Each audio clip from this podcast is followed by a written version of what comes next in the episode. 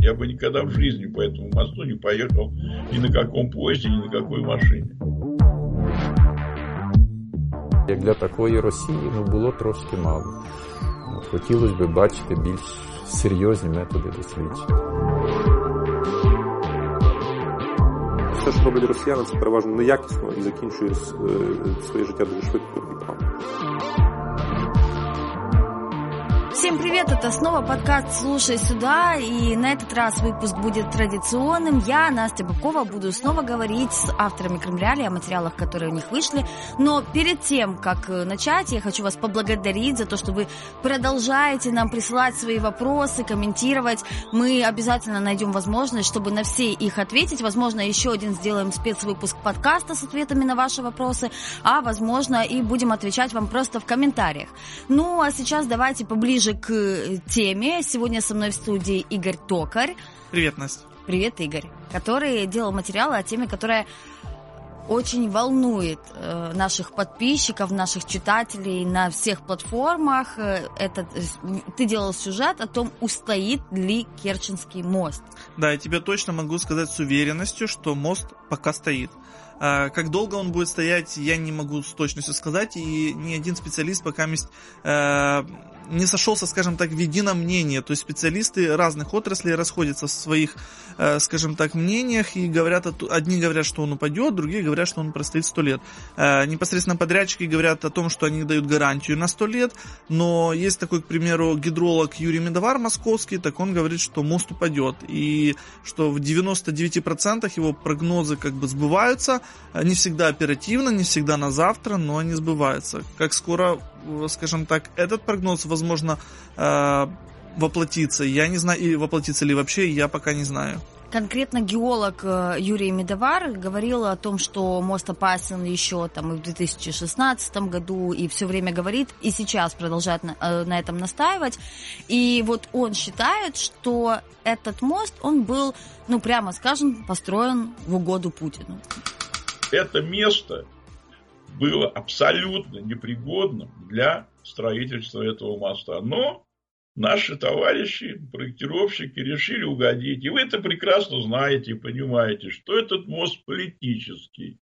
В угоду одному человеку они его вроде как свояли. В том месте, где строить было нельзя. Я об этом говорю в сотый раз и буду говорить, пока не помру. И что самое интересное, значит, в канун того, как они там продают билеты, а я не понимаю, какие ненормальные люди покупают эти билеты, я бы никогда в жизни по этому мосту не поехал ни на каком поезде, ни на какой машине. Господин Ротенберг, главный, главный, ну совсем главный строитель этого моста, продал эту фирму. Вот подумайте, почему Э, ну, скажем так, э, даже российские политики не скрывают того, что это больше политический проект, нежели э, проект, который э, должен э, послужить таким функционалом, да, присоединения, продовольственным каким-то хабом между Крымом э, и Россией. Э, да, этот мост, скажем так, во многом облегчит ситуацию в Крыму и с э, какими-то передвижениями, особенно после запуска железнодорожной части и с э, поступлением продовольствия на полуостров. Но, тем не менее, э, стоимость проекта и условия, в которых он воплощен, это больше политический момент. Э, кстати, кроме э, Юрия Медовара, опасения по поводу безопасности э, высказывали очень много экспертов, и так сложилось, что вопрос строительства моста в Керченском проливе на самом деле стоял очень давно, его даже уже, скажем так, полвека назад строили, его, правда, снесло, но... И это был один из аргументов о том, что нельзя строить. Ну, я бы, кстати, не сравнивал мост, который был полвека назад и сейчас, поскольку там были деревянные сваи, и как бы много-много других нюансов, технологии сейчас другие. Ну, по крайней мере, этой темой очень активно спекулировали. Да, и в Советском Союзе э, на самом деле хотели построить там мост, и с- именно поэтому, по сути, э, дно Керченского пролива исследован- исследовано практически вдоль и в поперек. И то место, в котором сейчас построен э, Керченский мост, на самом деле одно из самых неудачных. Поскольку э, помимо того, что именно по Керченскому проливу проходит разлом э, тектонических плит, и в случае землетрясения этот мост может практически разорвать, э, гидрологи, геологи говорят о том, что там возможно амплитуда в 10, тысяч, э, в 10 баллов, простите. То есть это довольно серьезное землетрясение, и я не знаю, как бы э, много ли в мире вообще мостов, которые могут выдержать э, такие колебания. Э, плюс еще одна из сложностей это то, что там грязевые вулканы, и там очень мягкие грунты. То есть для того, чтобы мосту было на что опереться, то, э, то есть вот эти вот сваи, опоры, скажем так, на, которые, на которых он стоит, э, строителям приходилось забивать до 100 метров в глубину. То есть мы можем представить, э, какая это высота, на какой высоте стоит мост, и учитывая, что это все-таки э, сейсмическая зона, это очень сложный проект. Из твоего сюжета я вот посмотрела и поняла, что больше всего у мостостроителей, а ты сразу с э, несколькими экспертами в этой отрасли общался, э, больше всего вопросов касательно испытаний моста перед запуском железнодорожного сообщения. В чем заключаются эти сомнения? Ну, а начнем даже из запуска автомобильной части. Тогда уже э, массостроители высказывали свои, свои опасения по поводу того, что э, мост испытали э, не так, как нужно, не так, как э, предписано по каким-то там э, предписаниям, которые, которыми они пользуются. Что вот были там КАМАЗы, на, на одном из них был как бы э, сам Путин, они проехались, но нет никаких данных, какие были колебания, почему именно э, между машинами было такое огромное расстояние, на каких скоростях это проверялось. Ну, очень-очень много вопросов. И такие же вопросы на самом деле возникли и с испытаниями, э, с испытаниями железнодорожной части. Э, состав, было два состава, которые ездили по вот этому мосту, по пролету, э, вдоль и в поперек с весом, по-моему, в 2500 тонн. А, при том, что, к примеру, вот в Киеве Дарницкий мост, который был запущен не так давно, буквально там 10 лет назад, а, он кон, по конструкции очень напоминает Дарницкий, там схожие арки. Так вот, там делали нагрузку до 7 тысяч тонн. Испытывали мост следующим образом. Значит, мы на э, два пути э, порядка 200 вагонов э, поставили со щебнем, тяжелые тепловозы 2М62, это самый тяжелый тепловоз был у нас на узле. Вот, мы эти тепловозы и э, проверяли и в динамике, и в, в статике. Практически э, накрывалась э, вся русловая часть была закрыта э, вагонами. Начинали с 20 километров и доводили до 70. Точно так же скорость. Вот мы пересмотрели просто десятки видео с дронов, официальное видео, неофициальное видео.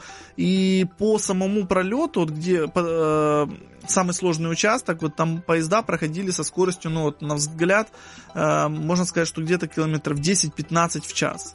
А должна разве для испытаний а, быть большая скорость, чем фактическая, которая предусмотрена? Они, они хотя бы должны были пустить с рабочей скоростью. То есть, если там поезд проезжает со скоростью 70-80 км в час, то есть они с этой скоростью должны были прогнать хотя бы. Ну, так говорят эксперты. Э, плюс испытания, которые изначально заявляли, э, это по сути испытания, которые проводили в Советском Союзе. Это они хорошие, они как бы показательные, но сейчас есть намного лучше и точнее технологии, которые бы показали э, намного больше данных и информации для массостроителей и экспертов, э, объяснили бы, э, как дышит мост, если можно так сказать. А об этих испытаниях, на самом деле, на, российских, на российских СМИ информации практически нет. Мы буквально в день открытия от одного из массостроителей услышали, что они еще проводили там э, эхо, скажем так, испытания, там э, радиоволны пускали по самому мосту, как бы испытывали, что в нем внутри, как, какие нагрузки испытываются на саму конструкцию. Но видео с, этим, с этими испытаниями и цифр каких-то результатов, каких-то результатов не мы показали. не увидели, нет. В твоем материале, вот в частности, э, еще один мостостроитель Петр Коваль, э, который рассказывал о том, что на материковой Украине даже для э, сильно-сильно более мелких мостов, там буквально в десятки там, метров, и то более основательные испытания проводятся. Вот давай его послушаем. Ми на такий рядовий міст у нас було, е, уявіть, що фактично три різних фірми от, які випробували різними методами, сучасними. Знов таки. От І тоді, після цього, ясно виходять дуже серйозні звіти і аналізи. Як на мене, як для такої Росії, ну було трошки мало. От Хотілося б бачити більш серйозні методи дослідження. То есть Э, мы можем подозревать, что эти испытания были, но точно так же мы можем и сомневаться, что их не было. То есть точно неизвестно. Ну, ну какие-то достойные испытания именно Керченского моста. А, вот у меня такой же вопрос э, был Петру Ковалю. Вот как вы думаете, почему они показали или испытывали только действительно одним методом, или они не показали? А, Петр Коваль считает, ну вот в нашем, скажем так, приватном уже разговоре, не на камеру, он сказал, что, скорее всего, россияне испытывали мост во всех возможных э, проекциях, всеми возможными методами, потому что проект очень дорогой, и не дай бог там что-нибудь случится, полетят очень сильно шапки. Просто они не показали этих данных с каких-то своих э, убеждений и не показали этого видео, ну, потому что, я не знаю, зрителю, который смотрит российское ТВ, этого достаточно того, что они показали. Вот и все.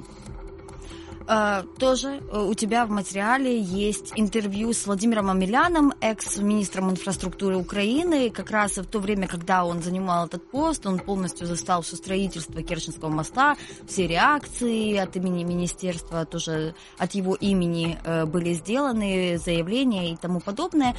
И вот он э, не верит в будущее этого моста. Ну, по крайней мере, как в его комментарии говорится о том, что вообще все, что делают россияне, это такое немножко э, сомнительного качества, как бы большие инфраструктурные проекты, и вот опираясь на этот такой опыт, он считает, что мост долго не простоит. Давай его послушаем.